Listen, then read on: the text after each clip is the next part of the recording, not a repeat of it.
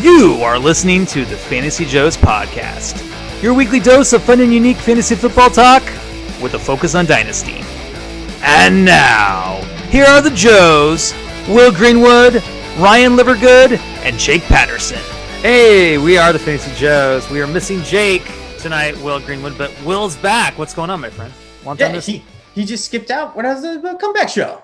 This is, uh, you know, Jake, we're going to miss you. Uh, I was I was looking to get after you, uh, being that we on our head to head matchups, you did beat me. I think two out of three, if I can remember. But the the one that I cared about is the only one that mattered, and it took you down. So, congratulations, Will. That um, I didn't face Jake this week in any of our leagues, which is interesting. So I mean, it's tough, Ryan, especially for Jake when you go up against Rob Gronkowski and Jamaal Williams. That is a nice combination. It, uh, man, it, it, kind of we're going to get into it. Uh, it kind of leads us into the moments and letdowns of the week, the Kyler Murray moments of the week, and I'll call the Saquon Barkley letdowns, although not a shock or surprise. Week one, Will. I mean, any initial thoughts? First of all, I just I, it seems like it's always wild. I know we we put in the show sheet that it was a, a wild week one, but it, it probably is always wild. and wild things happen. We'll talk about what happened last year did you uh, not get my joke in the show sheet about packing your bags for the Packers? I, oh, oh, I didn't get the. No, I didn't. Oh my goodness. Oh my gosh. Oh, that's why you renamed it right but, the show and they didn't say it. I didn't know what you were doing, and I don't trust it uh, anymore. I don't like it. Well, I would say that was a a moment of the week for me because I'm a Bears fan. So maybe that's why I was confused. It was great to see the Packers just fall on their face, and and very odd though. Will I mean, just I it, it, it didn't make a lot of sense, and I you know, I, I, didn't closely watch that game because I was watching Red Zone and I didn't really go back and study exactly what happened. But everyone just kind of has said, "Oh, it was just a one-off. They just were out of sync. They just didn't look right."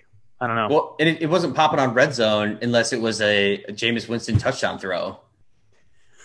right. very few yards, but very many touchdowns. Uh, anyway, so end up with less than 300 attempts, like 85 touchdowns, and like 2,500 yards. Let's go. God, I don't, I don't, I don't know what's gonna happen with Jameis, right? I mean, just oh my gosh. But okay, so Kyler Murray moments of the week. I'm just gonna start off by the the obvious ones, just the start and finish. Uh, Thursday night football, Dak versus Brady. Uh, you know, just an incredible game. You're you're seeing Dak come back. You're seeing the Bucs continue to roll on offense. Just just a great fun game. Went down to the wire, and um, couldn't ask for a better start. And then the finish Monday night, that overtime will was just bananas, right? Uh, so wildly entertaining. Yeah, wildly entertaining game. So much fun. Uh, uh so uh, what a great start and finish to week one. Uh, it's going to be a great year, and already with the fans back in the stands and you're watching the broadcast and everything, it just uh, man, it, it, feels right. It feels good, and we need it in this world that we live in. Um, so it was great, great start and finish to week one. Yeah, I mean Darren Waller just jumping up the boards. He might be the dynasty tight end one if he's going to get that many times, if he's going to be the focal point of that offense. And, and he and he was, but it, I just it just feels like they elevated it. You look at his numbers; it's uh, how many targets did I get? Was it was like eighteen well, it, or something? It, well, watching the game know. too, it just felt like every pass went to him anyway. It did. Oh my gosh! Oh my gosh! Um, yeah, Darren Waller. If, if you've got him on your team, Ni- nineteen targets. Will. Oh. Anyway, um, what about you? What was your first moment that sticks out? Was that it? The um, Darren Waller? No, Darren Waller has nothing to do with it. Uh, so one, you wouldn't think that some guy that was talking about biting kneecaps and gritting it out to really care that much about fantasy points. Uh, I loved the Lions' comeback uh, against San Francisco. I, I, I, would have never guessed that Dan Campbell, as a head coach, cared about fantasy players and that you play until the end of the game because everybody else has people involved. And the amount of fantasy points that were put up when the the Lions were out of the game was just incredible. And they almost, almost pulled it off, Ryan. They had a chance. And uh, it was just that that it was that game was such such like such a disaster for the Lions offense until it got out of hand. And then all of a sudden it was like, all right, let's go back to fantasy time. Yeah, I mean they they made it fun for fantasy and just for entertaining into that game. Um, yeah, uh, but you gotta like the this is so cliche, right? Um, you gotta like the fight in, in, the Lions to to come back and, and make that thing competitive. I mean that was that was great, and and D'Andre Swift. Uh, I don't know if I put, had him as a moment. I, th- I think m- maybe I was going to talk about him, but I can say it here. Uh, you know, it, as a he's a guy that a lot of people have just kind of written off, um, you know, going into the year, and oh, he's injured, and he's not necessarily going to be a big part of this offense, and you know, he he just looked really phenomenal, and he's going to get used in the passing game. They're going to need him. Um, so I, I, I was very encouraged what we saw from Swift, and obviously Williams. I think he's going to be more valuable backup than maybe I realized. I, I, but but we'll see. I mean, we'll see how the production continues in that Detroit backfield. It, will be fun to see them Monday night. You know what what can the, the Packers do on Monday night against the Lions? Uh, they, I think they'll destroy them at Lambeau, but you know we'll see. Um, what else you got, Will, for moments? Yeah, the the second one for me was that David Montgomery. Although Ryan, I know is a Bears fan, it's just a tough game for you to watch overall. But he that's looked, an understatement. He looked like such an improved player. Uh, like watching the game, uh, I would like some more passing game involvement overall. But I feel like, as I've said before, when we talked about a narrative street with how David Montgomery is as a person, a hard worker, it looks like that had paid off for him. Uh, he had, you know, a, a, really great game overall on the ground. He, he was able to put up a good, like a, just a great amount of fantasy points for your team when you're starting him against that Rams D.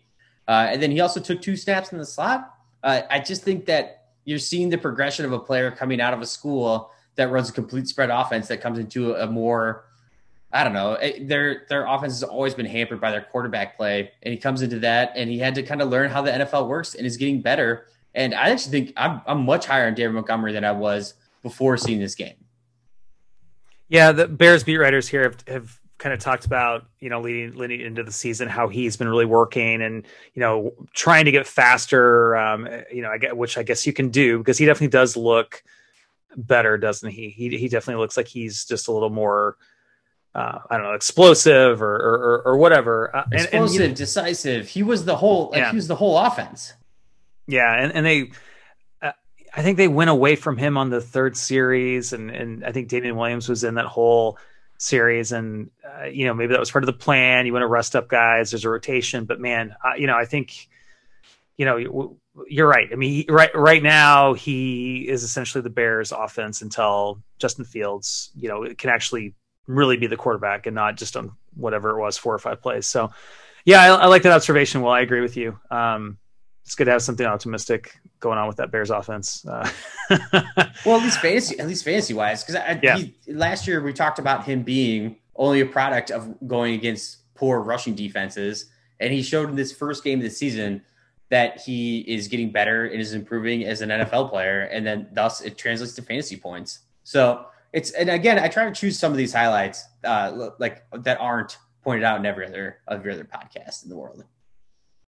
Yeah, no, I appreciate it. Um, and so do our listeners. Uh, one, one, thing that I don't think too many people pointed out is, um, you know, Christian Kirk. And, and, listen, I'm not saying that go out and buy Christian Kirk and he's going to be huge and he's guaranteed to be the wide receiver two in Arizona. But, you know, for those of us that had some hope in the past and kind of had just written him off and he was at the bottom of our dynasty, you know, benches, maybe a drop candidate at some point. Um, and I think it was only like five targets, but but to see him, you know, stand out a little bit in that Arizona offense, the way Kyler Murray looked, um, knowing that AJ Green seems like he's washed, and you know Rondale Moore might take him some time, and I you know I still have some concerns that he might get injured. So I it was just good to see at least for one week Christian Kirk, you know, perform, even though you probably didn't start him. I certainly didn't.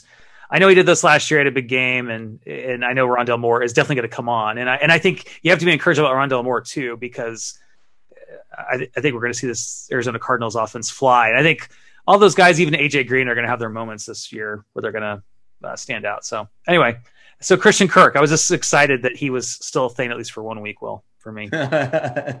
Getting after Christian, that Cardinals team looks like a Super Bowl contender after week one.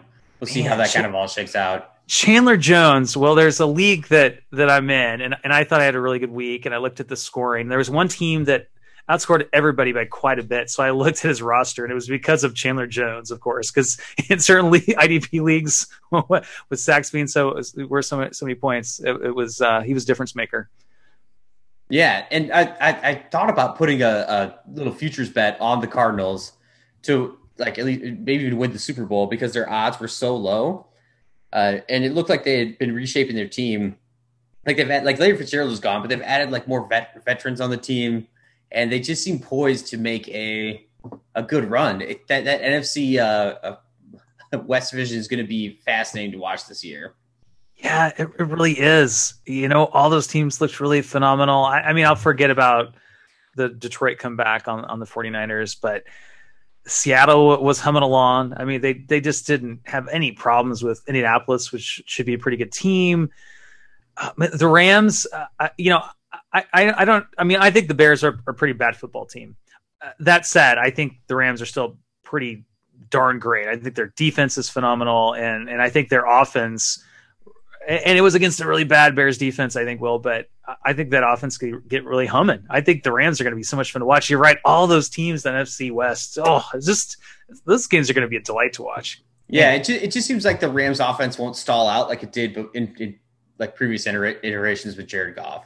And you know the Cardinals going outdoors to Tennessee and doing that type of thing. The Seahawks coming to they were going to Indianapolis and, and winning that game. That's in a dome, so I, I, I mean I don't know, looks slightly different, but it's uh you know some big road wins there. The my next my next high on the week, I'll skip over because I talked about in the Patreon show, so skip over that one. But uh this is not to celebrate injury, but hot diggity dog, Ryan. Uh, Tim Patrick is relevant again. Uh, this take of having to like telling to pick him up as the end of the bench stash was it two years ago in the summer, two and a half years ago now at this point. Uh, I've been able to profit nicely off of Tim Patrick having him in my dynasty leagues. You know, we did lose Jeudy. He was my my pick for the biggest dynasty riser, and he was looking like one of the biggest dynasty risers early on in this game. But I don't want to focus on the injury because that's sad, and I don't want to celebrate that. it, it is terrible. Tim Patrick is a legit NFL player, and I think he's going to continue to be, and he's going to be a part of that offense now moving forward. And he, uh, depending on what your starting roster looks like, can be startable week over week.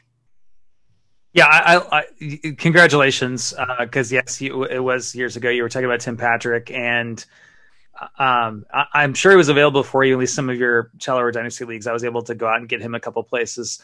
Um, yeah, and, and I think he could definitely help your fantasy team Jerry Jeudy, well, good news. The report came out today. They're saying he's out closer to six weeks. So hopefully it'll be closer to six weeks. So he could still help you out this year. Uh, the high ankle sprain thing, though, scares me. I know. Me I just too. Don't, I don't trust that that injury history. That he, he's not just going to be out. He's going to come back, and then he's not. Uh, he's not like an alpha build of a wide receiver. He's a, uh, you know, a technique and route running and speed type of build. And so I don't. I don't like it. I don't like it, Ryan. Yeah, I, I, I don't either, but um, we, we can cheer for Patrick anyway. Um, so, do you have any more moments? Because I have a moment that can lead into letdowns. My, my only other moment, in, yeah, that, that I wrote in here was just saying like Peyton Manning dogging on targets during the, the simulcast that I mentioned earlier. It just is hilarious to get one of the you know the best NFL quarterbacks of all time uh, to to talk about like targets as a stat. Like who keeps track of this? Why do they keep track of that? This is so stupid it's it's fascinating because I'm like, do you in fantasy analytics, bro? Like this is what we look at. This is predictive, man. Let's get let's get it together.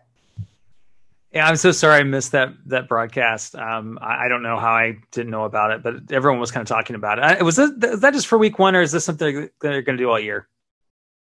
Uh, I think there's I think there's like contracted for eight eight or ten games, but uh, the viewership is going to go up a lot for that, and I bet they're on quite often. Yeah, I, I, think it just shows that people want something different um, with the broadcast uh, uh, sometimes because it's just you know the same vanilla stuff we get again and again. There are only so many good broadcasters and analysts that can break down the game. But um, moment, Th- this is kind of a moment, but also kind of a letdown because in some cases I like it, some cases I don't. Teams getting creative with their QB situations, like what the Raiders did with Marcus Mariota on uh, um, what the Dolphins did with Jacoby Brissett. I like it when you've got these veteran guys that happen to be better with their legs than the starters. You know, being smart, u- utilizing those roster spots and, and getting creative. I and you know we saw it with Trey Lance with the Niners. We saw it with Justin Fields. Don't like it for the Niners and the Bears. Uh, you know, let's let's let those guys play. I, I just think. I, mean, I, I, think the Niners can make a stronger argument with Jimmy G. Uh, with the you know he's not as um, underwhelming as, as say Andy Dalton, but uh, yeah, the, the, Niners could win with Jimmy G as their starter all year, but the Bears they can't without Justin Fields. So just play Justin Fields anyway. I, I got off my chest in the Patreon show big time. I got it off my chest here. Thank you for listening, listeners. Wait, wait till next week when Ryan gets something off his chest about the Bears. Yeah, mm, the re- revenge game for Andy Dalton uh, playing Cincinnati in, in Chicago. I think the Bears will lose. oh, here, here. Well, uh, that's for the two minute two minute warning. I got something else about that game, but um, all right, so that leads us to that's, that's kind of a moment well, letdown. We should uh, we should hit up uh, Jake's moment of the week because you put it in the show sheet. Let's do uh, it. Anthony Schwartz, which was uh, I believe he's third round, third round or early fourth round. I think he's third round draft pick, right? For the I, I, think it was third, third, yeah. Third, I think it's third. Yeah. And we talked about him coming out of Auburn. Uh, so Jake just wrote in here though he showed his speed and ability to separate. The Browns didn't use him basically at all during the preseason, and he didn't have an injury. Uh, they chose to hide slash save him. He was trusted on third down early in the game and on third down on one of the final drives. They designed plays for him. Uh, he was a, a, very late pick. Jake really touted him, so this is definitely a great moment because he was one of the reasons I picked up Anthony Schwartz in a couple of leagues. Me too. Uh, and they used him out of the backfield. So he was number 10 in the NFL in air yards. You know, he he ran a 4.27 in his pro day. It's uh, you know, not saying that he is the next like Tyreek Killer or anything crazy, but it's nice to see a wide receiver who is drafted with enough draft capital to really, really matter. In like, at least with, we look at like the projection in dynasty analytics uh, to be involved in week one. OBJ is still out and still hurt. Uh, Anthony Schwartz could be that that kind of game breaker for this Browns team. And I, I agree. I think this is a great moment and a great thing to highlight. I just think he's going to be tough to trust in his rookie year overall. But at, this is this is what you want, right? With this type of pick, you get him late he plays. All you you just need him not to get like be on the bench the whole year and not have to just sit on your taxi squad. You want him to play and have an impact, and that's what Schwartz did. And it's a great moment of the week. Yeah, absolutely, absolutely. And if you have Schwartz, you you weren't necessarily ex- expecting anything for this year anyway because um, you know we like the talent but on the surface you don't like the situation but all of a sudden the situation looks a lot better doesn't it with obj knowing he's going to be out week two. And, you know, he's probably back week three because if they knew it was going to linger this long, they would have put him on IR, right? You think, unless he had some kind of setback. I don't know. Anyway, I, I think it's it's a great moment, and I, and I was very happy to, um, you know, see him flash a bit this week as well. So let's move into letdowns. Will, what do you got? Oh, just just all of them. Uh, this is first one is very very personal. Uh, once I saw Trey Sermon was inactive, I went and changed two of my DFS lineups to have Mostert, and I uh, subbed Mostert in for Mixon. Oops. That that that hurts. That I mean, hurts. I, still, I, actually still ended up like like five dollars positive with all my lineups, but uh, it was not. It was not. It was not a, not a great move. Yeah, that that threw a lot of people off. Um, I, I had him in a couple of my um like GPPs.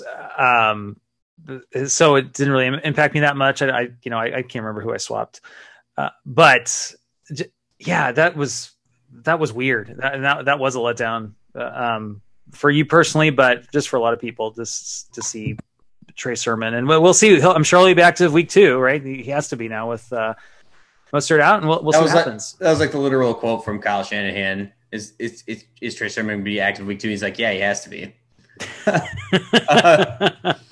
but the, the big thing too is just uh, Mostert just has is redefining the definition of injury prone for a lot of things, like looking forward into the future. It, it's sad.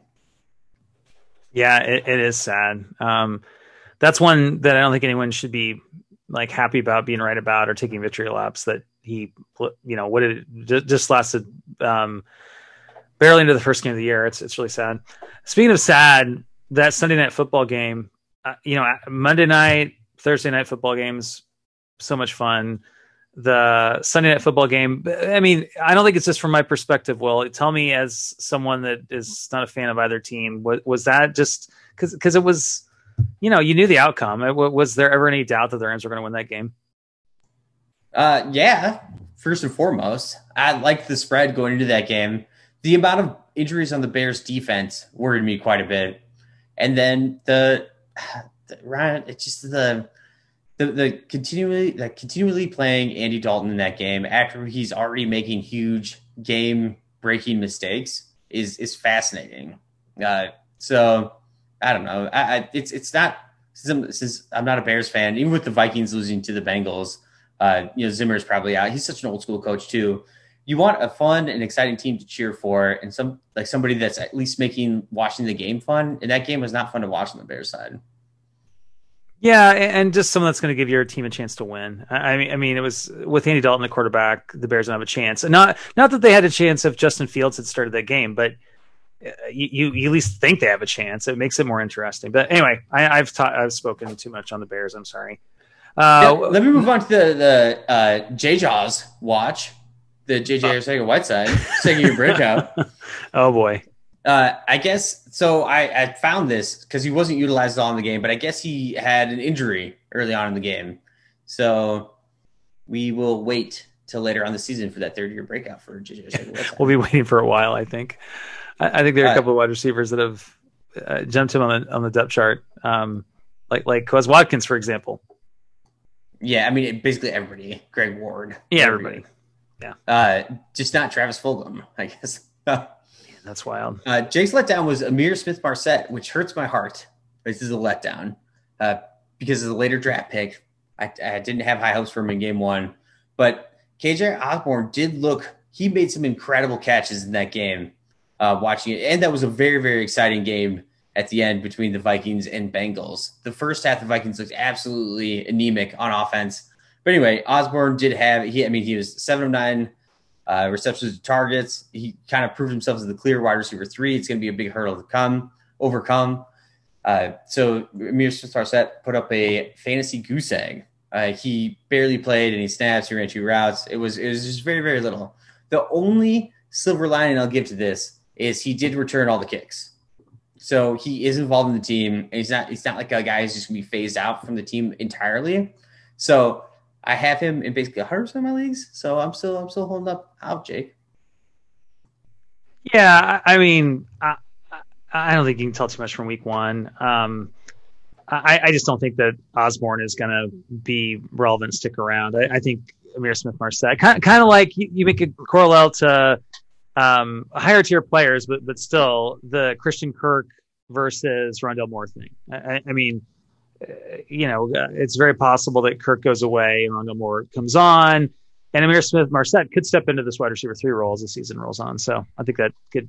I, I almost expect it to happen. I just, I just don't. Yeah, Osborn, What I saw of him in the red zone, he looked, he looked okay, but nah, I just think it's a blip. We'll see. Yeah, I mean, good for Osborn, though. He had like, he had, yeah, he, he played very, a, very well. It's a cool story. Um, I, no, he, he did play well, and do you think Dalvin Cook fumbled the ball at the in, in overtime? Didn't see the play. No, and, and, haven't watched it. I only saw the text were coming out. My wife and I went on a walk. I was like, I'm not watching this. well, you can watch my team lose to Cincinnati this week if you want. Um, okay, let let's see. Let down. I have at least one more, and well, I'll just combine these two things. Um, like Bills and Steelers players, specifically Josh Allen. I'm not too worried about him, but it just was kind of a disappointing start to his fantasy season. Um, Harris, Najee Harris for the Steelers. Uh, I'm, I'm not too worried about it because he got incredible usage. Oh my gosh, my cat just knocked something over. Um, that's audio. Multiple things. but um, Harris, the cat's, the cat's, a big Najee fan, so yeah, I guess. I guess.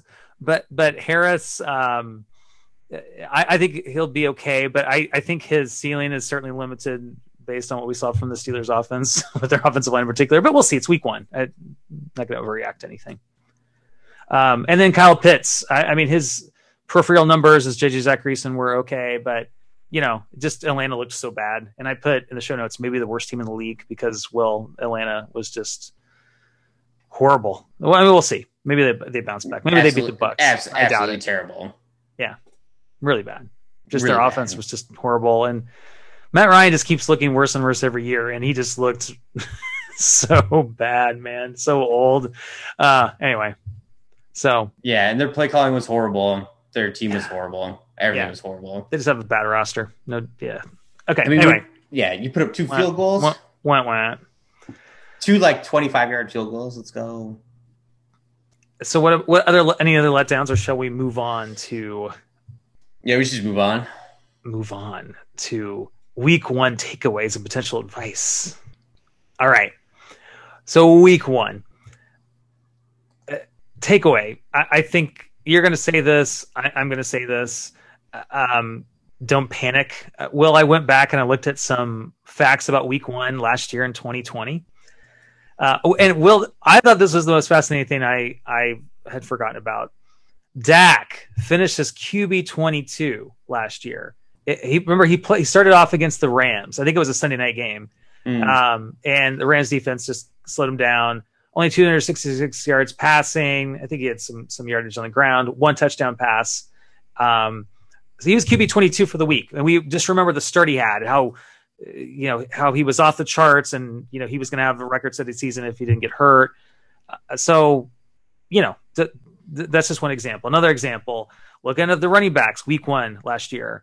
Remember Nyheim Hines? Um, you know, people might have overpaid their fab budget going into week two last year for him because he never was running back four again, like he was that week. Malcolm Brown wasn't running back five like he was that week. Um, Clyde Solaire starting off as running back 10. Um, that didn't work out as well as we wanted it to. Uh, James Robinson wasn't on our radars necessarily because he was running back 34. So, Yeah, last year after the first week, I had an offer of James Robinson plus for Na- Nyheim Hines, and I was like, I don't know, to see how this plays out. well, based on the finish, you, you made the right move because you're like, why would I trade the RB4 for the RB34? um, anyway, and just one more thing. I mean, we could find some plenty of stats, but wide receivers, Darius Slayton had a um, like a Christian Kirk type week one, um, two, two touchdown catches, I think over 100 yards against the Steelers. So he was a wide receiver five week one of 2020. MVS was wide receiver 12. Um, while Justin Jefferson was not even a blip on the radar at wide receiver 82. So I, I, just I just think that's a reminder that yes, there can be some things that happen week one that that carry over into the rest of the year, some performances, but there can be some outliers. So just if, if you're panicked about anybody on your roster, don't be panicked. Uh, I think if you have Aaron Rodgers, for example, um, in, in uh, a league I'm in that has the I told you well with Scott Fish Bowl scoring the IDP Guys Invitational. I, I got negative six point seven points from Aaron Rodgers. That's not going to happen. Yeah. So don't panic.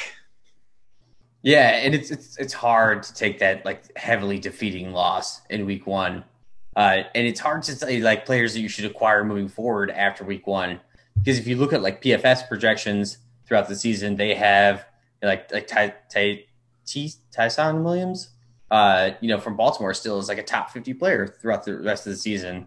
And I just don't think that's a, really a great and safe move uh, overall.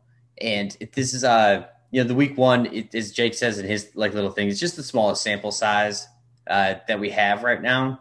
And so for mine, my biggest week one takeaway that hasn't, I don't think really been talked about, except for on the negative side, is I would not panic so far about Austin Ekeler's targets in the first game. Uh, he ended up with zero targets in that game the way the game the game played out and the way the defense was playing, uh, it just wasn't applicable to to have Austin Ekeler really involved in the passing game. They might be running a different offensive style this year, but I don't really trust a player like Ekeler that they won't u- utilize him in a similar way from last year going forward. He, he probably won't have as many targets he did last year when he was healthy per game, but I, th- I would use this opportunity to purchase him low versus uh, you know it, having a fantasy owner that watched the whole game and saw his like the way he produced in the second half compared to the first and how disappointed they were in it to take that opportunity to buy one of the the best starting running backs in the NFL. Yeah, and I, I think it might have been JJ Zachariason this week that talked about the flip side of that is that he got he seems like he's the goal line back. It doesn't look like Larry Rountree is going to come in, for example, and steal those carries, and we hadn't seen that in the past with Austin Ekeler. So. I, yeah, I think I agree with you. I think he's going to get some targets, and I think maybe his rushing usage might go up. That might offset uh, that. Um, so they they only had one running back target in the game, so there wasn't Yeah. any screen passes. I went and looked because I was looking at this penalty stats, doing this deep dive earlier, and there just wasn't there wasn't anything. Uh, And remember, they were going up against what a lot of people thought w- would be one of the best, if not the best, defenses in the NFL this year, the Washington football team. So I think when they get you know better matchups that you're you're going to see that offense really shine and and put up some big numbers and you, and you want pieces of that offense you know just like we're going into week two we're thinking we want pieces of the Dallas offense um, even even get me some Cedric Wilson if I have to just so I have a piece of that offense. Um, you might be feeling that way about the Chargers in a couple weeks once we see them against inferior defenses. So um, Jake put on the the show sheet uh, kind of what I said a little bit. Week one is a small sample size of the NFL means way less than people think at the moment. The info that matters are things you can carry with certainty over to future weeks. You can take actionable advice from injuries, for example, like Jerry Jeudy, Raheem Mostert, Fitz, Becton, Michael Gallup. So, and I think that is is good. Yeah. Any anything, any performances while we're kind of on the topic, Will, where you're you do want to be aggressive. Um, uh, try to. I mean, like like for example, we I think on the Patreon show we we talked a little bit about Elijah Mitchell and uh, you know there's there's quite a bit of upside there. Uh, you know at the end of the day, unless he gets injured, he's probably a serviceable piece for you certain weeks of the year. Oh, what what would you what, what do you think he's worth? Like what what would you pay for him?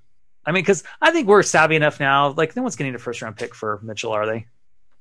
No, no, and you shouldn't whatsoever. Uh, it depends what your team your team situation is and what kind of pick that person's going to give up. Uh, in one of the dynasty leagues that we're in, Ryan, I spent all my fab on Elijah Mitchell because the upside of having to start running back for the Niners for a period of time, and you never know, it could be the whole year, uh, can be worth that, especially in a deeper dynasty league where there's just not a lot of stuff in the waiver wire that you really want at the running back position. So, in picks wise, though, I would I would probably just hold off for now, uh, unless you're th- there's no way that in week two that you're desperate enough for a win in your dynasty league that you would need to pay even a, I feel like even a second round pick for Elijah Mitchell. There's just what you're wait and see. You can lose a game next week and then decide, you know, and he's not going to ever make it, in my opinion, to a first round pick, especially with the what like what they're going to have to do next week, and we can watch how it kind of all plays out. You take the risk with fab dollars because those are so much less valuable than picks. Yeah, I, I, totally agree with you. Um, because because I, I, I don't think I think it's hard because I think if you have him and you want to sell him because you're like Trey Sermon's going to come on, uh, yeah, I, I I find it hard to believe you get a second round pick for him. And honestly, I think you'd want more. And on the flip side, if I think I want to acquire him, and you're right, what's the incentive to do that? You know, maybe I'd offer like a third round pick max, but that's not going to get it done either. So it's one of those one of those things. And maybe in a couple weeks it'll be different. Obviously, if he has two more good weeks, then maybe you can start to talk uh, about getting more compensation or, or whatnot. But um, other things, I, think, Will, that QB scoring is is going to be up this year. And and that wasn't the kind of the narrative we were hearing coming into the season right? We were hearing okay these offenses are going to be playing in front of um, you know hostile crowds now. And um, you know, we, we may not see some of these numbers, and, and, and maybe we won't. But I, but looking at the QB scoring in um, this first week of 2021, uh, and I'm using FF today PPR scoring. You had eight QBs score over 30 fantasy points, six points for passing touchdown. I, I, yes, six point. That's why. Yeah, thank you. And then 11 score over 27 points. Last year, you only had six score over 30 points week one and seven over 27 points week one. So basically, you're seeing this inflation of more guys putting up bigger numbers. Um, and it's one week and it could be an outlier and it's not really statistically significant, I don't imagine. But I, I, don't know. I think it's a sign of things to come. And I think one of the things we saw from the big QB performances, and there were some outlier performances. I mean, I mean Jared Goff with the garbage time numbers is not going to do that too many times this year. But I think it's, I think those guys like Kyler Murray and Russell Wilson and Dak, uh, guys that will do it more often than not, will be difference makers in superflex leagues. And I know that's probably always the case, but I think the, more so this year than other years, and even in one QB leagues. Well, I, I could think if you got Kyler Murray versus rolling out, um, I don't know, I'm trying to think of a mid tier uh, Teddy Bridgewater each week or something. If you're in a deeper league, that yeah, you're maybe maybe hold off on Teddy B this week. but but you know what I'm saying. Like I think QBs are going to be more of a difference maker in fantasy leagues in 2021 than they were even in 2020. That's what I'm saying. I think that's actionable advice. So I, I think that you might want to consider your QB situation if you're eh, have a poor situation in a league you're trying to contend. Yeah, and when you, I looked at this Ryan too, and so Lamar Jackson, Aaron Rodgers, Ryan Tannehill, Justin Herbert, and Josh Allen were all outside of that scoring threshold of 27 points. Right. So you have a myriad of quarterbacks too that you're relying on to do this. And so there may be so there may be a flip side of this as well that the lesser quarterbacks against good matchups where if the game if like if the game if it's going to be this way throughout the rest of the season, which I think is fascinating compared to last year, being that we had like it was a weird offseason for the NFL in general, but uh so the the stars also missed out heavily. I mean, not many people won their superflex matchups with Aaron Rodgers in one of those spots.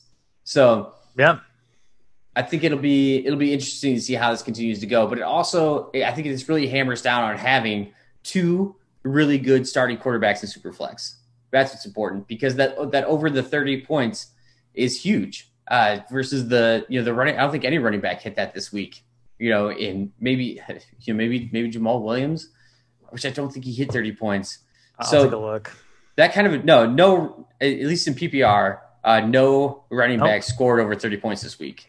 So that's a huge huge advantage when your second quarterback when both your like quarterbacks put up over 30. That's it's just massive or over 27. That's just massive.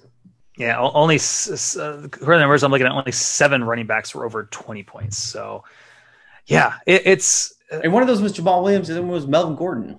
Yeah, exactly. What that one play. Yeah, it, uh, yeah. It's it's pretty unbelievable. Um, when, when, you look at the landscape here. Um, so so yeah, I, I, think QBs are key, and obviously there are exceptions. We we've all you know not all, but I, I think a lot of us have had championship teams or competitive teams in Super superflex leagues where we've had you know less than ideal QB situations. It happens. Yes, maybe the rest of your team is so built that you don't need QBs, but gen- generally speaking, you're you're better off with them. You, you just you are because you you can't rely on Jared Goff saving your bacon in Super Superflex League each week. You know, it's it's not going to happen even in garbage time. So, eh, let's see how that plays out.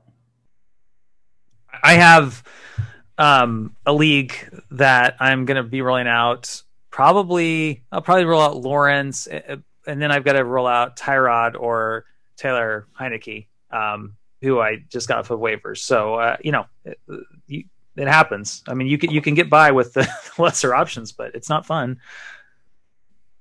Yeah, I, and I completely agree. Uh, moving on to the next point, uh, I we want to look at just like percentages and target share.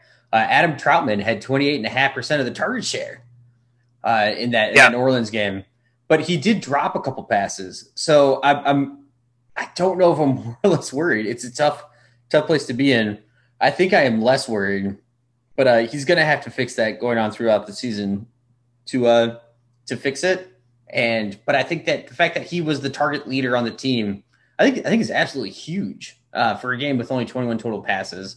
Uh, and then two is Kenny Gainwell should have had two touchdowns. I talked about this briefly in the Patreon show, but uh, Gainwell is a still a great fo- NFL like a, a great football player overall and we should have realized sooner that he would still be a big part of that offense, be able to beat up Boston Scott. I like those observations, Will. And I was even before it was trendy to be out on Adam Trautman. I never was on that Trautman bandwagon. But after week one, I'm, I'm definitely more encouraged. I, I, think that he is the tight end to own in New Orleans, and I I think it'll be interesting to see how um, they deploy him, and he's probably more the all around tight end. And then um, the, the what was it Johnson? Ja'Wuan, is that right? Ja'Wuan, Ja'Wuan James. Yeah, yeah. Or Johnson. The, yeah. Johnson. I think it's Johnson. I think he's more of a like a passing threat weapon, what kind of thing. But I think he'll be frustrating. And Trautman, I, th- I think they could he could you know do something this year. Call me crazy. So I'm I'm now buying into him a little bit where others have have decided to to leave the the bandwagon. And um yeah, you know, Phil, you talk about Kenny Gainwell, Philadelphia. Uh, that offense, it'll be interesting to see what they do week two because it was it just that they were against a horrible, horrible Atlanta defense, or you know, is, is Devonta Smith going to be exciting? Um, I mean, there could be some a number of of fun fantasy pieces in that offense. Will I, I, I was it was fun to see the Eagles be good. And uh, so I'm I'm I'm encouraged. I'm I'm cheering for for Jalen Hurts and all those wide receivers and Dallas Goedert and just it's fun. They could be a fun team. Yeah, Goedert would not have gotten his touchdown without that penalty against Lane Johnson for being too far downfield. but I think I, know, I think I Miles Sanders looked good in that game as well. yes, he did. As far as a runner and you know finishing runs hard, breaking tackles, being explosive, it was. uh I, th- I think that team is going to have a lot more fantasy value than we thought. Uh, Zach Ertz got a little bit banged up, kind of hurt my heart, my, my, my core. Yeah. Uh, but will you know, we'll see how that go that that goes moving forward. Let's hope he's okay. But it's uh yeah, I, th- I think that like the Eagles offense is at least worth investing in if you can pick up pieces on the waiver wire for cheap. And there are certainly pieces you can pick for cheap. There's there's no doubt about it. Um, b- before we move on, because I know we we want to talk about you know if there are any changes to predictions that we made last week, but I, I just wanted to mention a couple other things. First of all, one of the things I talked about on the Hot Bold Spicy Take show was my, my love for AJ Dillon this year, and if you look at what he did against the Saints, it, it's not a strong argument, right? I mean, he basically ran four times for 19 yards. He caught one ball for for seven yards. He had two targets. However, Aaron Jones also had lousy numbers, and AJ Dillon, very interesting. Will second series of the game, he's in there. Uh, so I, I think that they want to use him a lot, and I'm still very excited about Aaron Jones. I don't think it's going to hurt Aaron Jones' fantasy value whatsoever, but I think they could both be good pieces, you know, to own. So I, I, I don't know. Maybe I'm drinking the Kool Aid, but I think it's still like AJ Dillon is interesting. So keep an eye on him. And then we knew this already, but Alvin Kamara uh, is he he ran 20 times for 83 yards, but the 20 carries, just the second regular season game he's ever had 20 carries in his career. Just the second regular season 20 carry game of his career. He is going to be the Phil Quinlan offense. Will AK 41, big year, monster year. Not a, not a bold, spicy, hot, bold, spicy take or anything, but just, it just reinforces it. I just, you know, he could, he could put up CMC like numbers, is, is what I'm trying to say. Well, he's just one of the best running backs we've ever seen. And it just really makes you realize it in a game like this. The, yeah, where the, I mean, the whole team has changed because of their contract contract structure and now they've had to manipulate the salary cap. The Saints are uh, a fascinating team, but he yeah, I feel like Alvin Kamara might be one of like one of one one of if not the best player in the NFL. It, it's it's amazing what he can do, and he, he is, it, it, and, he, and, so fun to watch. That yeah, that's the, the, that's such a big point of it too. It's, he's never boring. Um, yeah, so I, I, just want to throw that out there. Once again, not groundbreaking information that I'm sharing with you, or, or hot bold spicy takes. Like, oh my gosh, Ryan! Why can't we some fun celebrating? Kamara's, Kamara's a great uh, running back. Tell me something I don't know, but but I think that my point is he could be like like he could have a record career setting year. Um, he won you a championship last year. If, if you had him in your championship game, I just think he's going to have a monster year. So I'm, I'm excited about that. Okay. Um, sh- anything else you want to mention? The things that we we kind of learned from from week one, or should we talk about changing predictions? Well, why aren't uh, why aren't people buying into Melvin Gordon's performance in my fantasy leagues where I have Melvin Gordon? Because oh, you're trying to sell him. Yeah, of course. I, I just think even if you're buying in, you know, it's uh, people have gotten savvier. Well, I mean, I think I think two three years ago you could have got something for him, but I, I think people still see him as you know they they they drafted this rookie running back behind him, and they then moved up in the draft for him in the second round. And no one's ever liked Melvin Gordon. You know, it's it's kind of like we we disrespect Jarvis Landry, even though who was it again? You know that that was putting up good fancy numbers for you on that Cleveland Browns team as a wide receiver. It was Jarvis Landry once again. it wasn't Odell Beckham Jr. It was Jarvis oh, Landry. Was, we were like we I had a we were tracking it last year though. We were like eight weeks into the season last year before Jarvis Landry had his first touchdown. Well, but you know what I mean. Like it's like yeah, last year he wasn't amazing, but you know he's he's had that. He's always been kind of un, um, undervalued, disrespected his whole career, even when he's really performing well. Melvin Gordon, Melvin Gordon has been the same way. Like we just, you know, even though he just produces and and even though it was one play, he he outshined his rookie colleague. And I, I, think the advanced metrics, Melvin Gordon actually outperformed him. As I'm trying to remember what they were, but it doesn't matter. I, I it's just the perception, right? It's always going to be hard to sell him. Um, and you're right. He could go on. He could. Would it shock you if he was a high end running back too this year? No, I mean no. But we we just uh, the fear and, and and probably what's going to happen if we look at history. It's uh, Williams is going to take over that backfield at some point. It, that's probably the most likely outcome, and people know it. So yeah, I mean Williams look good too. I'm just you know trying to sell him in redraft and dynasty. Give me yeah. some value back. Otherwise, let's just start him and then good, good win luck. some weeks. Give, yeah, give it three four weeks. If he continues to perform, you'll you'll be able to eventually get something for him. But but then you won't want to because you'd be like, I'm winning with him. Why would I get rid of him? So okay, changing predictions for the season. So, uh, did you put this in the show sheet or was this Jake? So this is uh, a good uh, topic. I put this topic in here because I wasn't on the last episode. We were talking about predictions. My first one is in the NFC East. I really, the, we I really predictions though. But anyway, go ahead. Yeah, but I wasn't here. You weren't to here. give the emphasis that was necessary for my predictions. All right. Well, here's the opportunity. Uh, I, I actually think that one of them was just the NFC East. I actually really like the Cowboys now in this one, and I don't think that's like a huge like bold spicy take or anything like that. I mean, the Eagles dominated the the Falcons, and I did put a small bet on the Falcons having the worst record in the NFL this year. That's that that's the oh, yeah. fruition. But uh, that uh, the, the the Cowboys were spicy. I mean, both teams made mistakes in that game as the opening game, but it was they went toe to toe with the Buccaneers and didn't shy away. And their defense was better than I thought it was going to be overall. I mean, right. Tom Brady still carved him up a little bit, but he also made mistakes. And they, yeah, they had more than one opportunity to win that game. And then uh, I also I put I think I put in the uh I put in the Cardinals or no I think I put in the Niners. I have Niners and Baltimore in the Super Bowl. I actually think the Rams.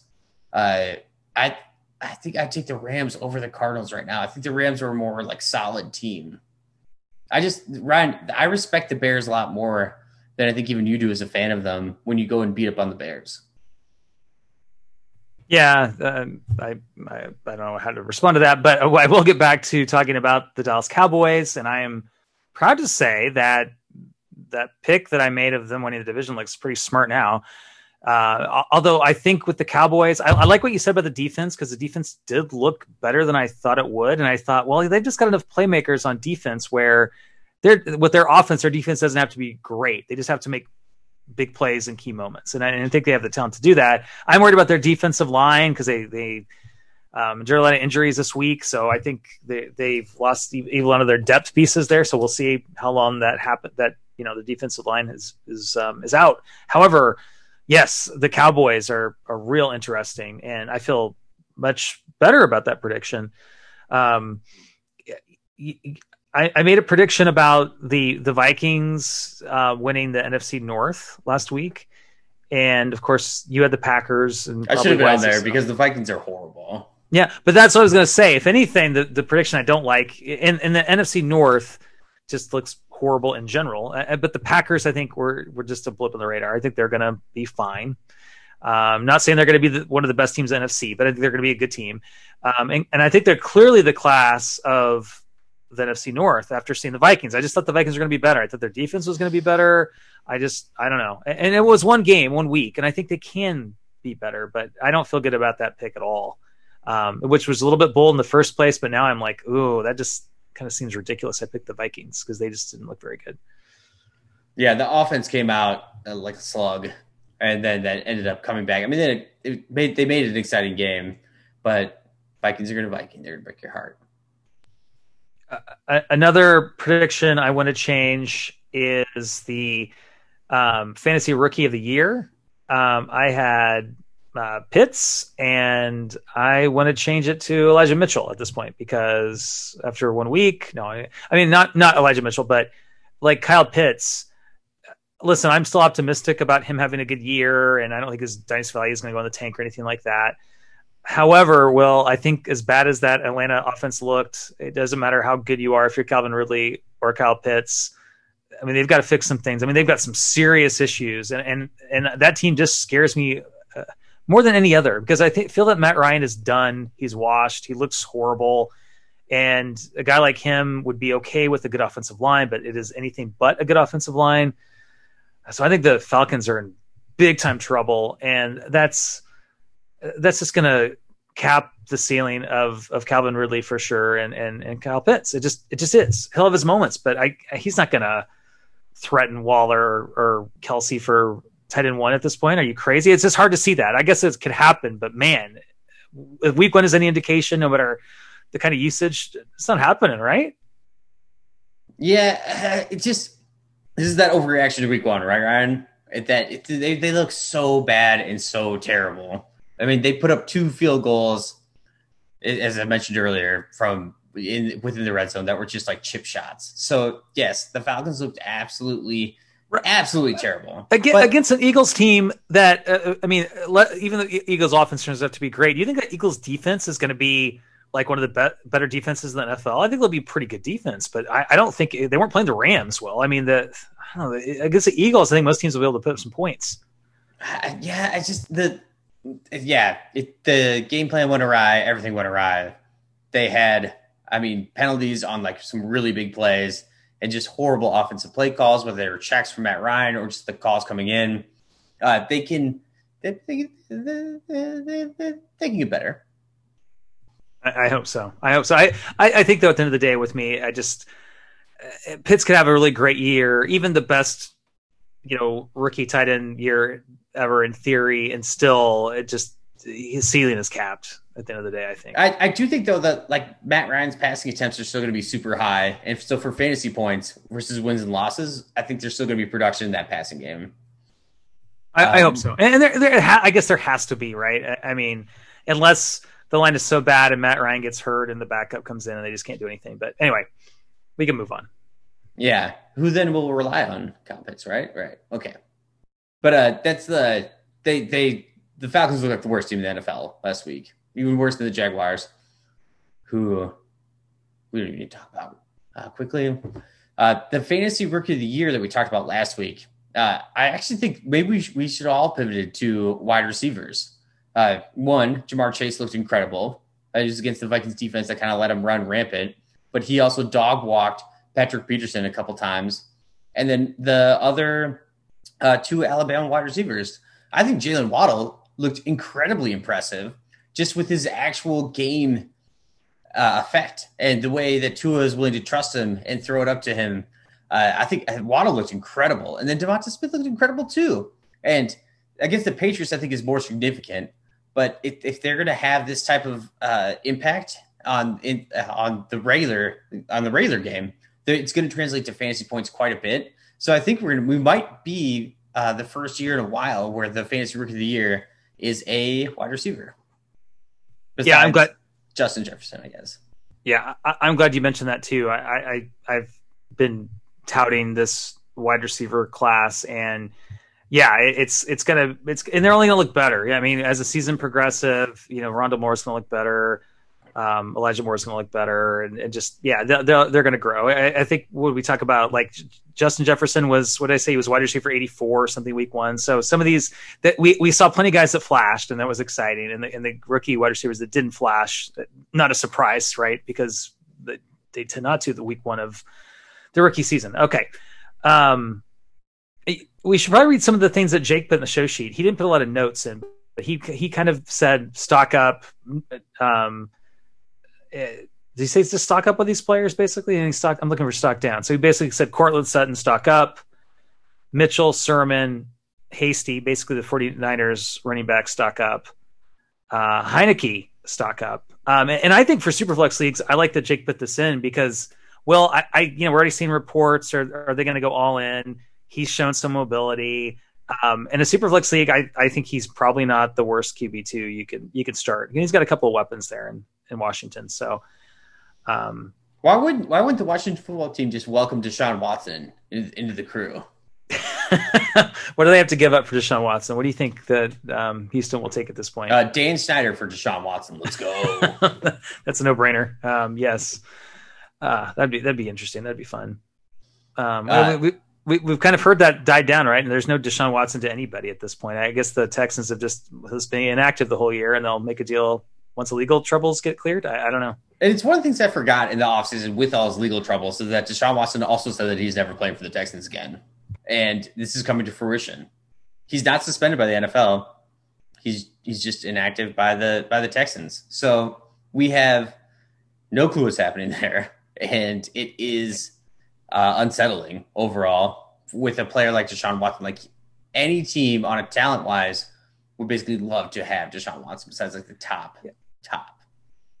Yeah, and it's kind of frustrating because I feel like the NFL is kind of getting away with one here because he probably should should be on the commissioner's exempt list for just these allegations, these these horrible allegations. But but they, the NFL hasn't had to do anything. It's just kind of working out. It's like, well, he's not playing, so he's not in the spotlight, so we don't really have to do anything about this. We can just pretend that the thing's happening. You know, it's I'm sure they love that. Wait, the NFL is a corrupt organization, but we still do a podcast about it and love it. I know it's that's that's we're, we're, ridiculous. I guess you know my weekly rant against the NFL all the time. Yeah. Uh, but the the other thing was the Jets negative is in the sense of uh, with with Becton going down. I think it's going to be very very uh, fascinating to watch, especially because next week they go into New England.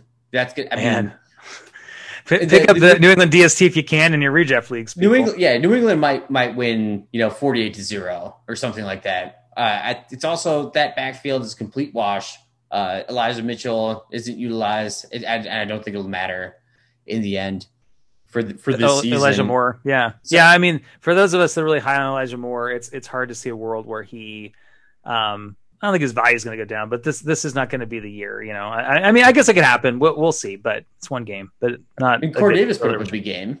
I guess. Yeah, that's fun. Yeah, much bigger than I, I thought, but we'll we'll see if that happens. You know, if Corey Davis is the thing, I'm sure he'll have his his weeks where he flashes and weeks where he doesn't. Um, but you can't trust anybody in that backfield right now. Uh, you don't want to trust any of the wide receivers or the tight ends or like like anything. Uh, no. Zach Wilson didn't look bad though.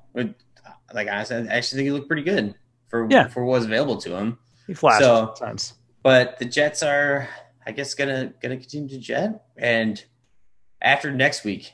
Don't buy this week. Buy after next week because it's probably going to be lower. Yeah, Jake's got CeeDee Lamb, Amari Cooper up. I, I think that you've got to be, you know, Dak could be on this list as well. I mean, the Cowboys offense just, we talked about it. We talked about Kenny Gainwell uh, stock up. So, a- any other things you want to mention here, Will, um, before we get into the two minute warning? No, I was trying to find some like non popular uh, items to, to talk about and, and put in here. It, it's kind of tough to find these days. It used to be a little bit better, uh, but there's just so much content out there all the time for you know for for dynasty analysis and what we're doing. So for week one, I, I think we're calling it a wrap on the fantasy like advice or predictions or anything like that. Well, let's move into the two minute warning. What what do you have for the two minute warning tonight? All right, so completely unrelated to fantasy football, dynasty fantasy football, is check out the video. It, it, it's a it's a cycling racing video in the Tour of Britain.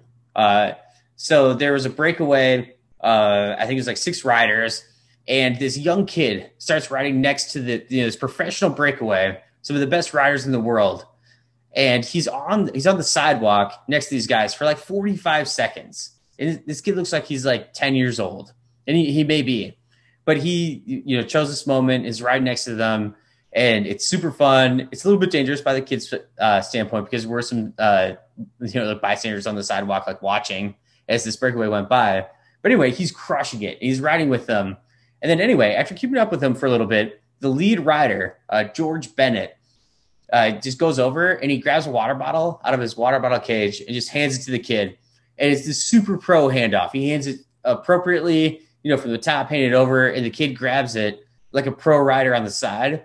And it was one of the most heartfelt moments I've ever seen in professional cycling. Is I don't know if you guys know this, but I am a huge professional cycling fan, and it was a, uh, it was just one of those things that like that's what cycling needs to be about, and that's what all sports need to be about is just being great people in general. And it was just one of the coolest moments. And even the guy who was announcing it was like brought to you know like choking up a little bit about it because it was so awesome and it's a uh, the yeah it, it, was just it's just a very very incredible moment in a in a race that nobody knows about. Because the Tour of Britain. It's not the Tour de France Tour de France. Uh, but like the yeah people do this. This is a European thing where like people do this all the time. It's a huge sport over there. And uh it, yeah it was uh it was, it was great. And so go check that out. Yeah, I, I want to go back and listen to the audio well, but as you were talking about it, I pulled it up on my computer and watched it. And it really, it just brought a smile on my face. It really is a great moment. And I, I put the link in the show notes, so you don't even have to go looking for the the the link. You just go to our show notes and click it and check it out. Definitely worth watching. Even if you're not a, cycling fan, it really is a cool moment. And just what the shows you the joy of sports. And just think if, if you're that kid that that moment that you had, just like if you you know, go to a spring training baseball game and get an autograph from your favorite player or or whatever. Just there's there's a certain magic that sports has for us even today that when you're you're a kid you you know you you really have it. And I just that's great. Thanks for sharing because I wouldn't have seen that unless you'd said something. Um yeah and the, the UCI which is the governing body over professional cycling is kind of like similar to the NFL they're they're pretty horrible overall. And there were a lot of jokes about how they find both the rider and the kid you know, like uh, whatever the, the the fines were in Swiss francs. It was, but uh, yeah, the, the the joy and what uh, you know sports entertainment brings to us. Let's let's not ever forget that. Yeah, for sure, for sure. So. Um, a little bit d- different. Coming back to football for a second, uh, two minute warning, and we'll we'll get out with this. This is my. I'm not always going to do this, but this is my DFS tip of the week. Will Ja'Marr Chase on DK only five thousand dollars against the Chicago Bears. That Chicago Bears secondary is is brutal. Um, I would invest in some Cincinnati players for that game. Joe Burrow is only fifty eight hundred, so maybe a Burrow Chase stack in some of your lineups. Uh, Tee Higgins, I think, is just a little bit more than Chase. Uh, so anyway, just just attack that game and those those wide receivers, Ja'Marr Chase in particular, because I think he's going to blow up for you. So that's my one of my core plays of the week there, Will Greenwood. So what of mine? Um, what, what of mine is going to be Marquez Callaway? Yeah, and you know that's the thing. I think Callaway is still the number one.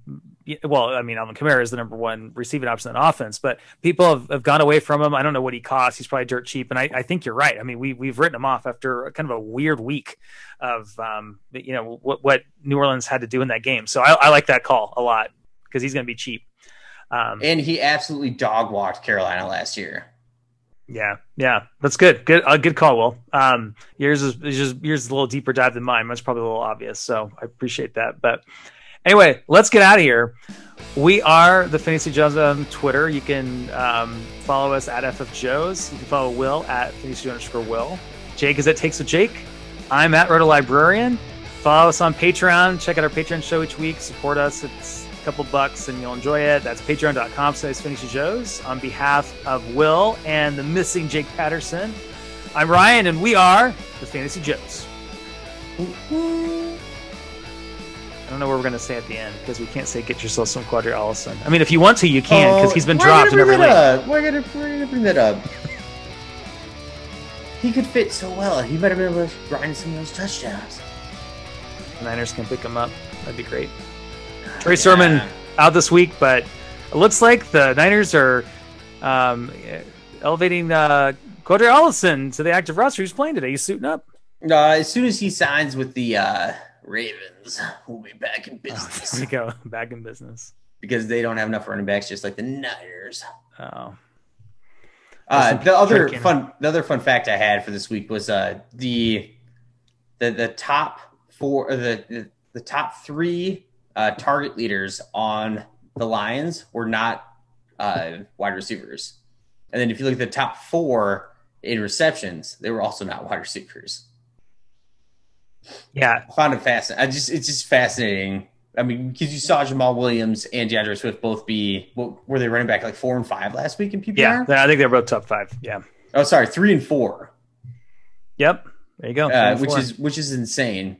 Uh, on top of that, it just is. Uh, it, it kind of also shows Jared, Jared Goff as a quarterback. I mean, I don't, I don't know what to say. Like he, Hockenson was number one. I think Williams or Swift were number two and three, and then you had uh, who was it? Was it uh, what's his name? Another running back was was third in receptions, but uh, I used as a, a, like a plug and play DFS play. Uh, uh, Quintez Cephus and he actually ended up turning out at the end. Nice. Yeah, we didn't talk about Hawk um, earlier, and you got to be excited about him. I, I, mean, I mean, not not a surprise. A lot of a lot of people were calling it, but there was a little bit of doubt. But man, you know, I'm gonna find that. Show, I'm gonna find that show sheet, Ryan, where I said T.J. Hockenson is the tight end from Iowa that you want. There you go. It was You like every tight end from Iowa. That was like no, but that was like week two in Iowa season where I was like, dude, Hawks is the man. Oh, that's right. You're talking the one he was in. Co- yeah, you're Yeah. right. That was a long time ago. Good call. Hopefully you. I mean, it didn't really matter because you can't like pick up Devy players midseason, but Right, right. Well, him. and then he, you know, then he, he was the eighth overall pick, right? Or some some Devy leagues you can where it's like during the season it's like first come first serve um Mm. and, and- but i i didn't in um in my Devy leagues where i the few i had the opportunity to pick them up like that but I'm Yeah. going on. I'm going on year three of zero production from Travis Etienne in our Welcome Everything Is Fine league, Ryan, from a Devy pick. That's uh, it's tough to just keep him, but he's. I think he's like twelve dollars or or eight dollars. Like it's not Man. too much. yeah i'm i'm out on Devy picks in that league so since i'm still recording we'll keep this at the end of the show will and i are in this league this john bosch league where there's a small Devy component what is it like is it everyone has a Devy nom a year so it's like 12 Devy Yeah. players get into the league every year and it's contract so you have to decide how long you want to keep these guys and i have had the worst well i've had some luck because i guess i had no i i no it continues because Jerry Jeudy i think was one of my Devy players who is injured now Mm. um, Tua is one of my Devy players. He's the only one that I have that's healthy on my roster. Um, I lost Still left-handed though. um, Journey Brown. Yeah. Had him on my roster. He's done. His career's done. I, I, uh, I, I drafted Hubbard, and he's on my roster, and I'm paying him a decent salary to back up CMC, and he'll probably be worthless. Um, who was the guy? He God, why can't I think of his name? Um, plays for um, Clemson, Clemson? Tigers. Uh, Justin Ross. Justin Ross. yeah. So I had him and he got injured. So I have the worst luck. So I'm just done with Devy. In fact, I won a Devy player, Garrett Wilson, and I promptly traded him for Brandin Cooks, and I'm not looking back because I'm, you know, probably losing that deal, but at least I've got a guy that's productive now and not a guy that's injured. Uh, see, Ryan, uh, the- Etienne hurt me, but I got Jonathan Taylor for like eight dollars. So I'm still holding Yeah. that. And then I think I, I think I also got Trevor Lawrence for like eight dollars, but we'll see how that that all plays out. I got I got Jameis Winston on like I think four more years for a buck. If he, I mean, I'm not thinking he's going to really do anything, but it still feels pretty good after one week that maybe maybe he's got some value. I have a hundred and fifty dollar bet with my brother that Jameis Winston won't finish as a QB one. Oh, I forgot about that. Oh, well, he's off to a good start. I'm, It's, I'm not uh, too worried yet, but he's off to a good start. Yeah, it's not it's not it's not like a fun one though when he throws twenty passes and five touchdowns. God, it's weird. What a weird performance that. That's just weird. Uh, six for thirty-seven on the ground too. Jameis gives you a little bit with his legs. So I don't know, man. If he can avoid those turnovers, It makes no sense. it doesn't. Yeah, Tyra, Tyrod Taylor's a QB one. Like he finished over that twenty-seven point threshold. It has to be the last one. Tyrod Taylor. Yeah, twenty-six point six. Yeah, he's right. He's right there. I started Tyrod in, in one of the leagues I was telling you about. Tyrod and Trevor Lawrence. I didn't realize I had two two top top twelve quarterbacks in that league. Yeah, and I don't think Tyrod outperformed Trevor Lawrence like as a whole, but like the Jaguars are bad, man. And I lo- I kind of love the Jaguars, uh, just like always because they are always bad. But I want them to be good. But mm, mm, uh, all right, that's a good way, a good place to end. I should stop. Thanks for listening. If you've uh, stuck around this long, see you guys. Week two. bye.